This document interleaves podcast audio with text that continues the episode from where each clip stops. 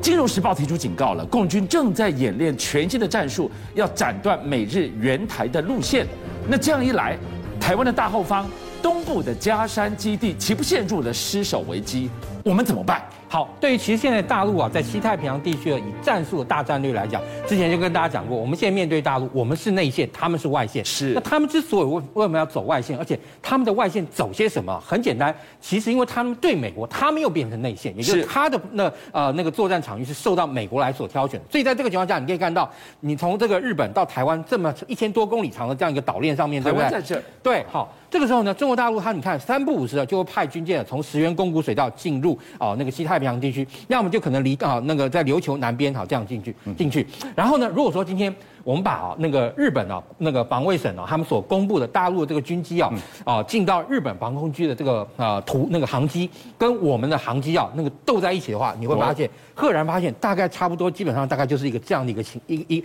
一个太阳了，你知道吗？大概就是这样一个太阳。所以也就是说，把台湾呢完完全全包在里面。所以呢，你看他们现在不仅仅要使用那个水面舰艇，而且呢，他们现在也开始大量会使用无人机哦。也就是说，无人机、水面舰，甚至空中的军军机啊，现在构成他们在整个区啊，他们希望能够掌握到未来战略主动权或是战术主动权一个非常重要的一个东西。好，你看啊，他们最近啊，大陆哈已经那个拍拍那个有一款啊叫做呃翼龙啊万一啊翼龙万一这个无人机，哇，你看到这个画面啊，那个这个照片一看，感觉哈，它这个飞机很像什么呢？跟那个美国的那个 MQ 万 C 啊，灰鹰啊，那个无人机长得非常像。因为其实当然啦，啊，中国大陆他们在做这些无人机的时候，其实啊，往往就是毫不保留的会把美国或这些啊那个相关的无人机或相关的军事产品的外形啊拿出来使用。为什么呢？因为他们一直有一个那个想法，就是说，既然你今天做成这个样子，代表你已经把整个飞机的气动力的构型做最佳化，那我干嘛还要花那么多的力气去自己搞一个全新的？我把它这个拿来参考就好了嘛。那而且呢，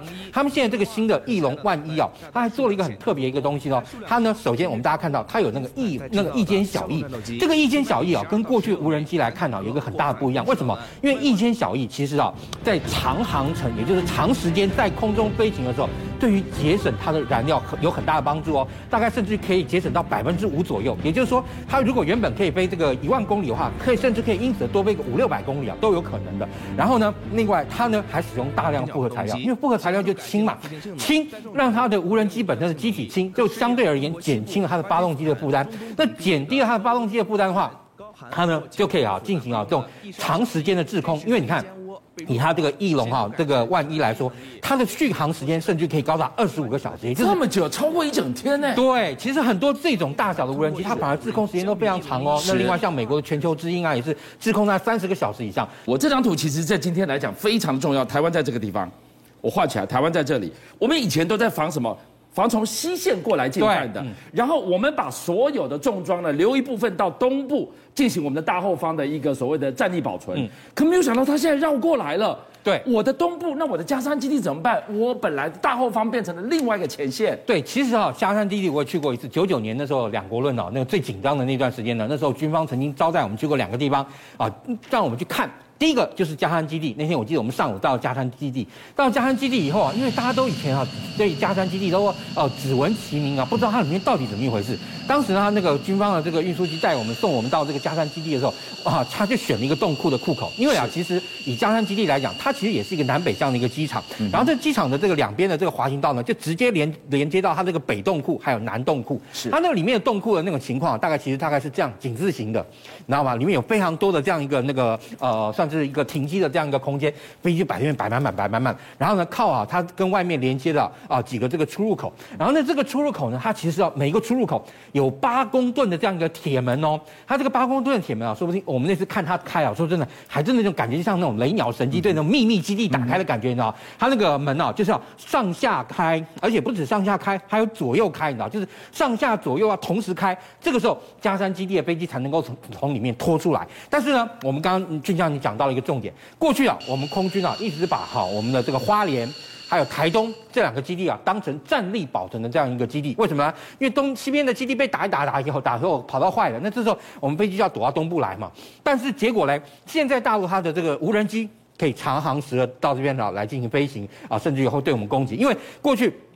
你说摆在这里，因为它弹道飞弹打过来，有因为那个中央山脉的这个关系，它没有办法掉到你的跑道上，所以那是我们的很重要的一个战力保存的基地。但现在，变成说它的军舰、飞机啊，都可以在台湾的这个东部菲律宾海部署以后呢，那相对来讲，你看它现在比如说轰六，它能够具有射程长达一千公里的这个反舰巡弋飞弹或巡弋飞弹。那另外啊，其实像它的这个各种的这种都都会有这种哈打打击能力，让我们的花莲的加山基地原本的非常重要的大后方战略保存哈的一个重要的这个呃。角色呢，变得越来越啊，没有办法能够实现。孝玮，现在如果它变成了一个东西夹击的包围态势，我们拿得出什么样的反包围的作为吗？好，我们现在来讲啊，对我们国军来说的话，我们现在希望是啊，未来我们比如说像我们的 FCK One 经国战机，对不对？它能够加上啊，它反制的这样一个能力。因为其实以现在我们的国军来说，我们的这个国军哈，主要很多是依靠来自于美军的这样一个武器装备。那现在你看到以美国来讲，美国的这个参众议员啊，他们进来啊，对这种那个对于我们台湾的这种友台法案越来越多，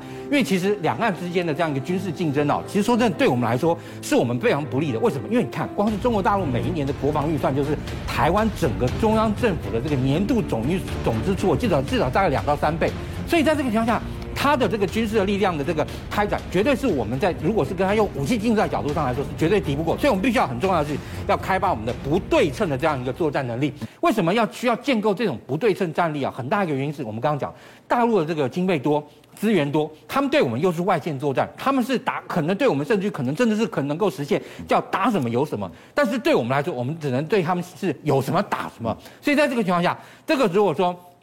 美美国的哈，真的以后能够哈，就真的就是说每一年拨款三十亿美元的话，会对我们台湾的防卫能力的进展呢，会大有帮助。你刚刚提到了这个关键是非常重要，就是不对称作战，台湾现在就是要固守这样的一个策略。对，那。我们手边有的武器，我们拿得出什么呢？好，以现在我们 FCK One 经国战机来讲，中科院他最近啊提出一个这个新的这个专案，好像雄志专案，是不是？嗯、然后这个专案呢，它哈是过去其实原本就希望把这个雄风三型的这样一个板件背带，嗯、能够呢把它哦挂载挂载到 FCK One 经国战机上，因为 FCK One 经国战机它是自制的战机嘛，其实因为我们的战机啊要整合新的这种武器的话，如果说今天你要让 F 十六来挂，对不对？美美国人会说没问题，F 十六可以挂，但是对不起，第一你参数拿来，第二你要付我钱。我才能好在飞控电脑里面帮你做整合啊，对不对？我才能够帮你把这个驱动程式装到飞机上啊。雄升我做的，我参数怎么能给你呢？对，但是呃，因为对不起，飞机是美国人做的，所以你如果你的东西要装上去，那一定要得到他的这个呃试航认证跟他的相关的这些的那个驱动程式的安装嘛。所以好，那这时候其实 FCK One 经国战机当然就是成为我们的这个呃空军的这个战机里面能够挂载这个空射熊二飞弹的那熊三飞弹的这个不二不二机选了哈。其实过去啊，中科院也曾经在这个台海飞弹危机的是很很紧张的那段时间里面，也曾经有开发过这个雄风二型的这个机载型，而且当时雄风二二型的这个机载型啊，其实也也透过 FCK One 的经国战机的原型机啊，去做过一系列这样一个验证。而且呢，当时啊，以国军来讲，也因为啊，就是那个九六年飞弹危机的时候非常紧张，还曾经啊紧急啊那个要付出啊经费，就是准备要采购啊一批啊啊空射的这个雄呃雄二飞弹。但是呢，因为后来第一危机解除了，第二就是说美国卖给我们的 F 十六战里面包含了空射鱼叉，所以相对来说，我们的这个空射的这个熊二飞弹呢，基本上来讲，那时候已经是完成了跟 AT 三的这个 B 的这个整合了。夏伟，所以你的意思是说，今天金国号大家一度怀疑说，哎，它短腿，它载不了重，错了，它老老早已经验证过可以在雄风飞弹上去，但问题是。雄二到熊三，哎，熊三是超音速，对，它如何扩大打击面呢？熊三的话啊，第一不不只是它超音速，它重量也比较重，它一颗啊重达一点五吨，两颗要重达三吨。那也就是说，当如果我们的 FCK One 经国战机要用来挂熊三飞弹的话，那当然这个时候它本身可能就没有办法兼顾啊空防这样的能力，因为这个时候你看以经过 FCK One 战机来说，它的标准的作战半径大概是六千公呃六六百公里左右，六百公里。然后呢，它的打击距离呢，如果是六百公里加上空射型的熊三的话，大概差不多是。七百五十公里多，因为我们飞到六百公里，然后发射雄山，雄山可以打七一百五十公里，所以可以打七百多公里。那如果说今天我们把这个 FCK One 经国战机尽量载油，不必要的设备通通啊，这个都不挂，然后除了载油跟雄山之外，然后带两颗自卫的这个那个响尾蛇飞弹，那这个时候呢，它是一个微型作战半径，它甚至可以达到一千一百公里左右。那这个时候，如果呢你把这个雄山丢出去的话，大概就可以达到接近一千三百公里的这样一个射程范围啦。相对来说，就可以让 FCK One 经国战机啊，威慑的这样的能力也就那个可以说大为提升。那接下来一个关键的问题就是，刚一开始夏伟带我们看到了，共建在这个地方呢进行一个反拒止作战，它就堵在这边，两艘军舰固定巡航。美日怎么办？好，对，其实啊，因为哈，美国当然啊，他们现在未来就是希望能够把他们自己本身的无人机呢，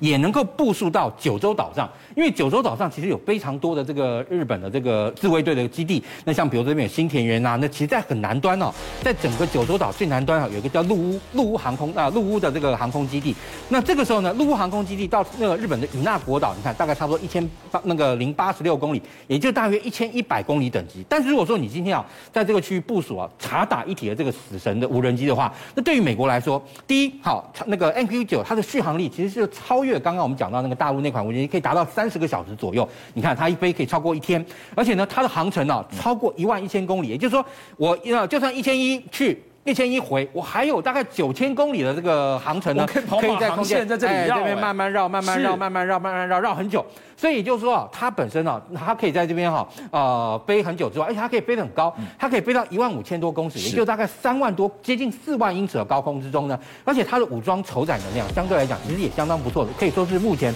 美军的这种啊，就是侦察跟打击一体的这种无人机里面啊，挂载能力最强。它可以挂包含像地狱火啦，哦，甚至于啊那个镭射导引炸弹等等都。可以吸挂，所以啊，在这个情况下，那从美国，他就借由就是说，他未来希望能够在日本啊的这个基地部署七到八架的 MQ 九。那这个时候你可以看到，它一万一千公里航程，就可以让它在这个区域之中巡逻跟作战的能力就大幅的增强了。邀请您一起加入五七报新闻会员，跟俊相一起挖真相。